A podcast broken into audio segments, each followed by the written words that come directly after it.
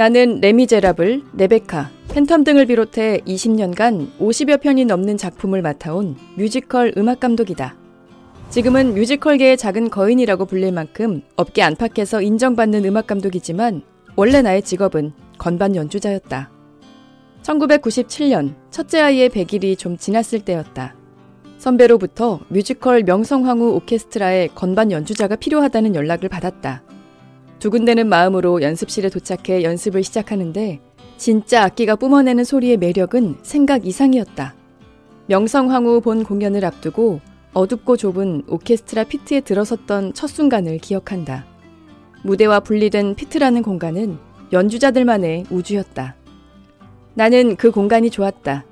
그러나 무대 위를 보는 것만큼은 포기가 되지 않았다. 피트 안에서 무대 위를 볼 수 있는 자리는 딱 한 곳. 지휘봉을 잡고서는 음악 감독의 자리였다.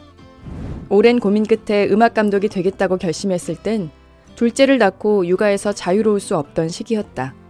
결국 친정엄마와 남편에게 도움을 청했다. 1년만 시간을 줘.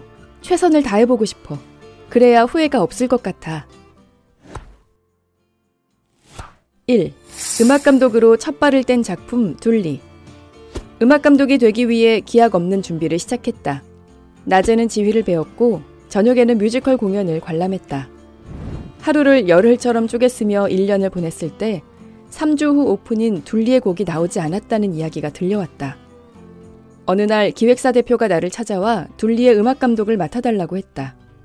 뮤지컬 음악 감독이 되기를 그토록 원했지만 흔쾌히 받아들일 수 없었다. 그가 세 번째로 찾아와 거듭 청했을 때 나는 말했다. 해보겠습니다. 대신 조건이 있어요. 이런 상황에 갑작스럽게 투입돼 평가받는 건 좀 억울해요. 다음에 제대로 준비해서 할 수 있는 기회를 주세요. 그는 수락했고 나는 둘리의 음악 감독이 됐다. 그 이후 내게 주어진 시간은 딱 3주였다. 3주 안에 미완의 곡들을 완성시켜 무대에 올려야 했다. 매일매일 필요한 곡을 만들어 가져갔고 멜로디와 가사를 맞춘 뒤에는 노래와 안무 연습을 했다. 연습실을 나서는 것은 언제나 하늘이 어두워지고 난 다음이었다. 어느 날 아이들을 친정엄마에게 맡기고 돌아서는데 큰아이가 맑게 웃으며 물었다. 엄마, 이제 우리 깜깜해지면 보는 거야? 내 꿈이 뭐라고. 아이들에 대한 죄책감에 저절로 고개가 푹 꺾였다. 대망의 둘리 오픈 날, 배우와 스태프 모두 각자의 에너지를 전부 쏟아부었고 관객석에서는 우레와 같은 박수와 환호가 쏟아졌다. 지금 생각해보면 시작부터 난관이었던 둘리가 음악 감독으로서의 첫 작품이었던 건 행운이었는지도 모른다. 온갖 변수를 다 경험하고 나니 그 이후로는 웬만한 일에 자신감을 잃지 않았다. 무엇보다 그 공연으로 가장 중요한 걸 배웠다.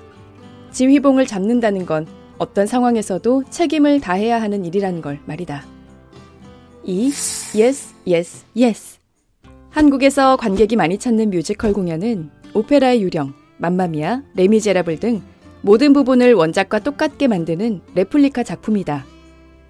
나의 첫 레플리카 작품은 맘마미아였다. 그때만 해도 레플리카의 개념이 제대로 확립되지 않았던 터라 연습하면서 종종 외국 스태프들과 충돌하곤 했다. 미스 사이공을 맡았을 때도 음악 슈퍼바이저로 온 가이 심슨이 문, 팔을 좀 더 높이 들어서 지휘해줘 라고 지시해서 기분이 무척 나빴다. 지휘자의 팔 높이까지 관여하는 것은 선을 넘는 게 아니냐며 씩씩대는 나에게 그 당시 오케스트라 팀원이었던 선배는 말했다. 문정아, 그게 저 사람들 역할이야. 나는 네가 좀 더 쿨했으면 좋겠어. 원작팀의 각 파트별 슈퍼바이저의 일은 해당 작품을 전 세계 원작과 똑같이 올리는 것이다. 선배의 말을 듣고 나서야 혼란스럽던 것들이 정리됐다. 그 이후부터 레플리카 작품을 할 때 나는 yes라고 답한다. 원작의 슈퍼바이저는 우리가 실력이 없기 때문이 아니라 원작의 방향과 맞지 않는 부분을 지적했을 뿐이다. 하지만 그렇다고 해서 모든 순간에 절대적으로 예스를 외치는 것은 아니다. 한 번은 연주자가 볼륨을 조정해달라고 요청했는데 원작의 음악 슈퍼바이저는 단호하게 거절했다. 전 세계 어디에서도 같은 볼륨으로 진행한다는 이유였다. 나는 연주자의 요청에 강력히 힘을 실어 말했다. 연주자가 자기 소리를 제대로 듣지 못해서 연주에 지장이 생기면 책임질 건가요? 무엇보다 난 내 연주자가 완벽한 상황에서 연주하는 게 중요해요. 그 슈퍼바이저는 결국 우리의 요청을 받아들였다. 아무리 레플리카 작품이라고 해도 음악 감독은 공연 퀄리티에 지장이 있을 수 있는 지점을 그냥 넘기지 않고 바로잡아야 한다. 그래서였을까?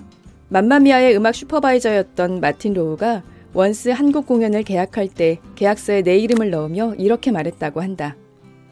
난 문정과 할래. 그게 조건이야. 뮤지컬 불모지였던 대한민국에서 최고의 뮤지컬 음악 감독이 되기까지의 여정과 뮤지컬 무대, 음악, 사람들의 이야기. 뮤지컬 음악 감독 김문정의 에세이. 이토록 찬란한 어둠. 이 콘텐츠가 도움이 되었다면 구독과 좋아요를 눌러주세요.